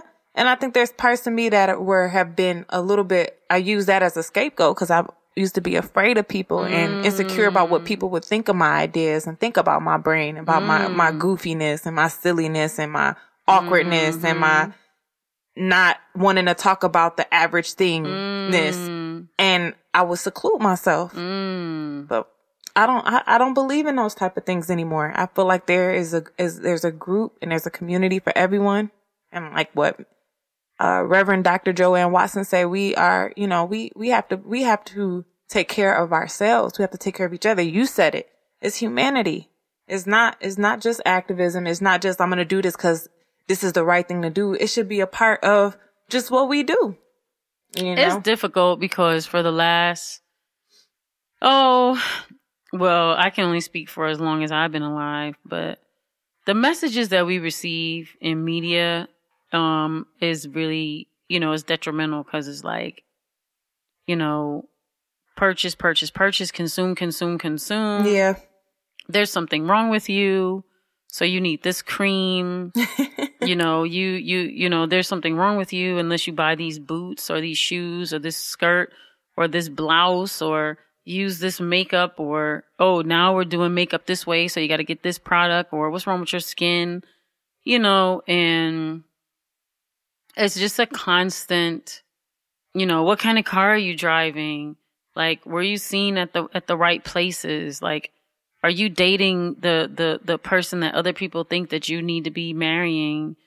Like, just all these things that, Mm. you know, are thrust like upon us. Yeah, Do you know what I'm saying? I do. And so a lot of those things push us to insecurities. A lot of those things push us into corners of ourselves that make us not want to be our full selves. And so for me, part of when I do um, activism, that takes me personally out of thinking about myself, Mm. about how I feel about myself, because it pushes me to think about who's coming after me, the world, other people, what they're going through. And I'm not there, um, you know, Dang, trying to, you know, nitpick myself to death about why my stomach isn't flat. You understand what I'm saying? And then go into deep depression, you know, but I mean, mm. that's part of it. But I think another part of it is that I actually really care about people. You know, I'm an Aquarius. And so I actually, you know, I'm an empath and I'm kind of telepathic and all those kind of things. And so I really care deeply about people. Like it really pains me to see other people in pain, like literally.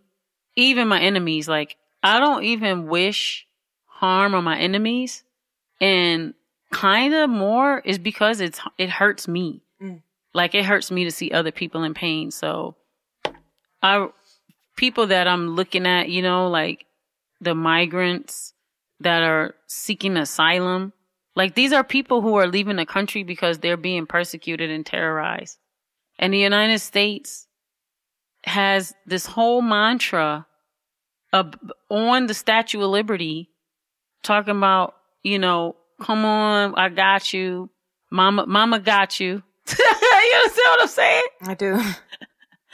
And then it's like, we turning people away that's seeking asylum. We just left this freaking so-called holiday that was, they had told us for many years that it was about people who had left their homeland seeking spiritual freedom Mm.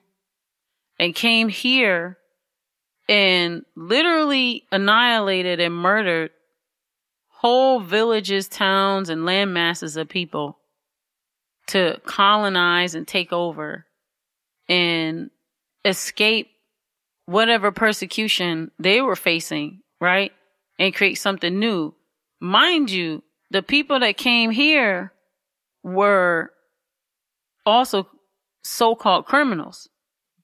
They emptied the jails out to create the United States. Let's be clear. They, they emptied the jails of Europe out to create this place. Okay. So, yes. you know, it's just very, very, very traumatic to watch the original indigenous people of this land, right? That, oh man. That are just migrating, which is what folks do. We, people, humans migrate, Yes. you know? Whether Um, whether whether nature tells you to, whether your spiritual spiritual that spiritual values, spiritual changes tell you to, it is a part of Mm. nature to migrate. That is very correctly stated. And if you don't believe us, Look at the black- animals. Look at the animals. There's TV. I'm I'm a shouts out to Bobby Hemmitt because you watch Bobby Hemmitt? of course Let me find out. Bobby Hemmitt Shouts out to Baba. was Bob shouts out.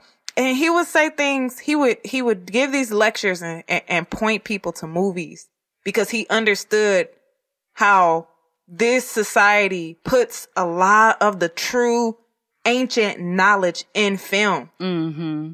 And I have mentioned him and then also want to mention in 2000 and in the 2016, 17, there's a show on TV called American Gods and every episode they start the episode off with a migrant story and it's talking about how they migrate, whether it's because of conditions, spiritual beliefs, or just wanting something different. It is a part of who we are. Well, that's one part of it, but these particular migrants are actually refugees and they are And that changes the whole, like you said. They they are seeking asylum because they are fleeing from terror, right? And it's like fleeing from terror to terror. It's just thinking, it's like a lot, a lot, a lot. And yeah, so all of our struggles are linked. You know what I'm saying? I mean, for all those people who are, you know, there's a debate about the descendants of slaves and so-called, you know, black Americans Is it a debate? there's a debate um, about you know descendants of slaves and uh, one one part of the debate is that you know saying that black people shouldn't be involved in caring about the immigrant struggle Ah, okay, I'm with you. Sorry, I overthought you. but for me, all our struggles are linked. And even if you're super selfish and you don't understand right now how our struggles are linked, um, let this place empty out all of its so-called immigrants. Okay? You will really, really, really, really get to see terror. Like it, it's people think that we've seen terror, like whatever terror is right now, but I mean, oh my goodness, just karmically, just all around. I mean, I don't even want to think about it. I'm just going to continue to put positive vibrations on the people who, you know, are traveling right now and really need a friend and really need God and really need family and really need food, need a blanket, need support, need some medical care, need to make sure their children are okay. Like, I'm just really sending a blanket of love to all those people who are fleeing someplace where they are so afraid that they uprooted everything that was sustainable, everything that was simple, everything that was home for instability, for sleepless nights, for on the run in the middle of the night, for uh just not knowing. You know what I'm saying? Yep. And I'm just my prayers and my thoughts, you know, like my whole heart at this point is just going to like all of those people because that is a current modern day struggle that we're watching right now that our ancestors, our recent ancestors, our ancestors who, if you're a black American descendant of slaves and you're from Detroit, like my grandparents, your grandparents fled terror in the South Yes. from the KKK to come up to the North to get a good paying job, quote, air quotes, for $5 to take care of their families so that they could relax, if you will, in air quotes, in soft racism so that they didn't have to face,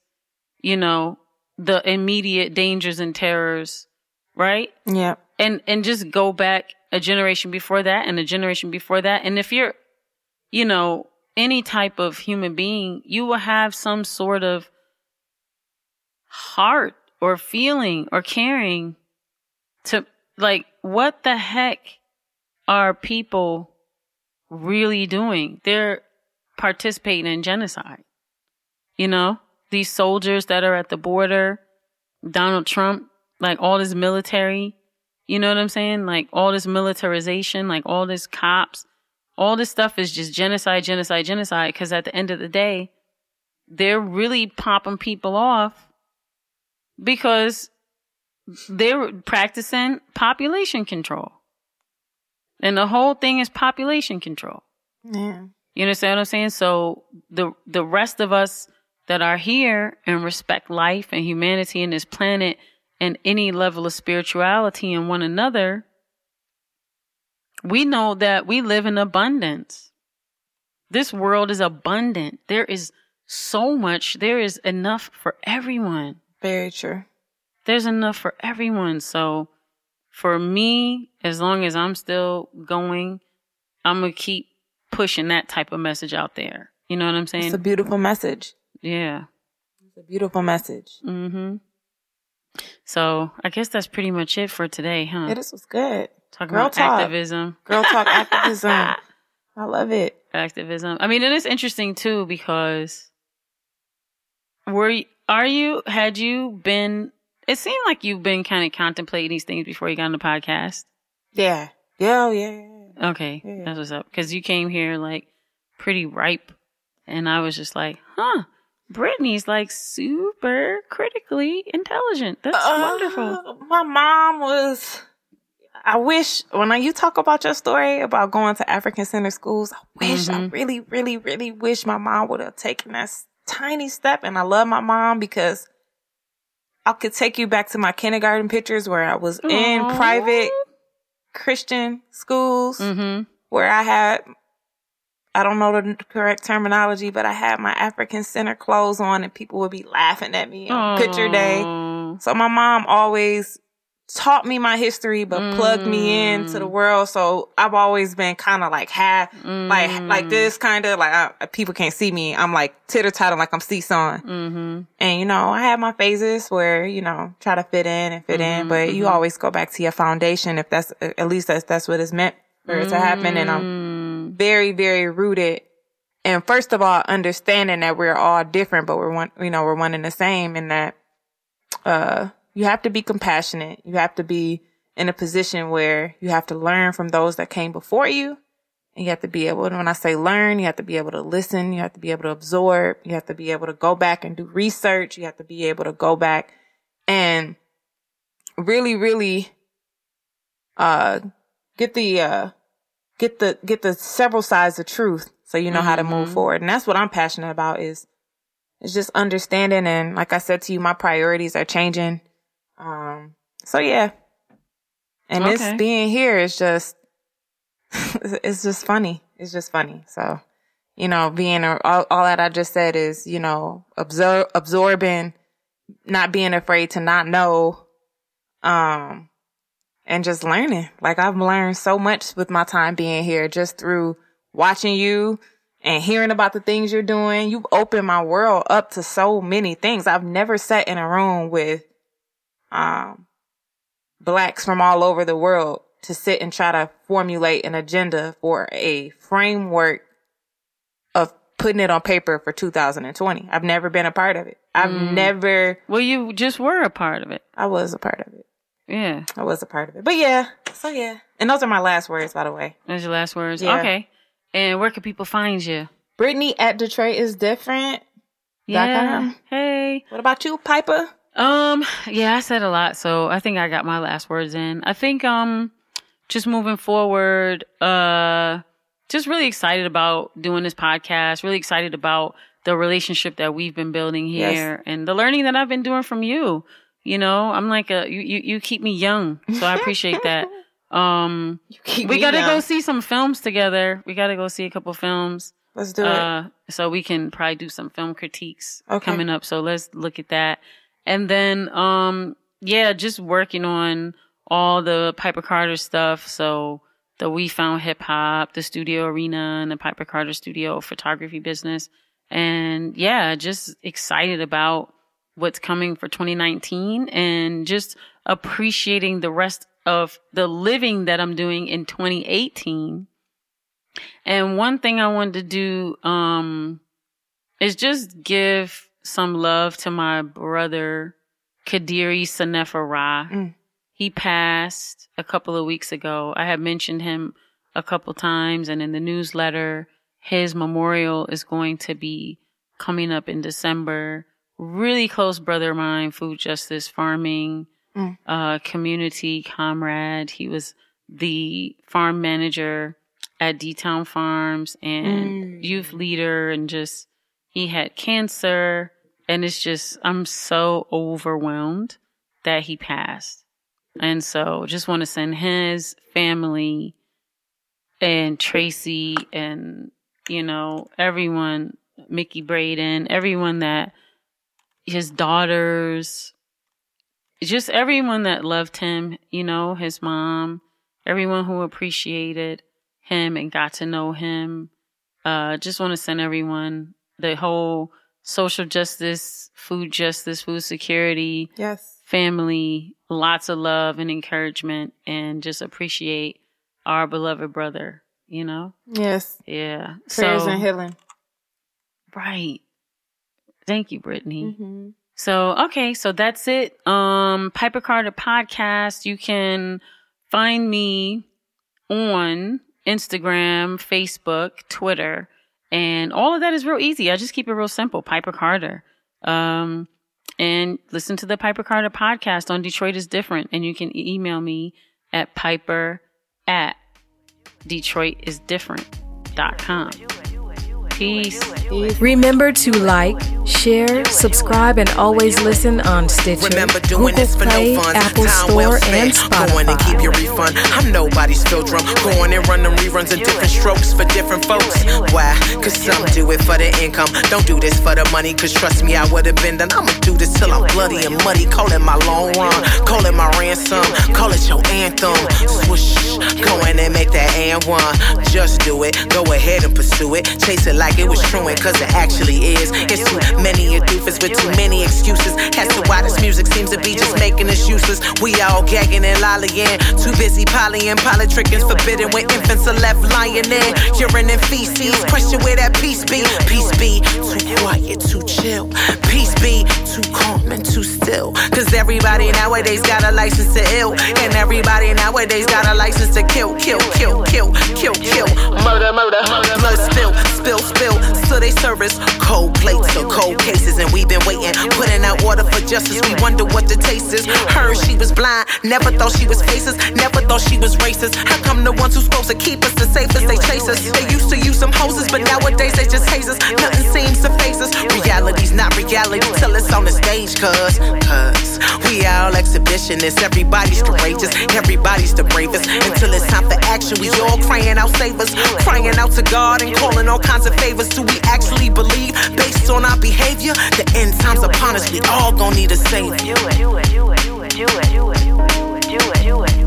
Listen.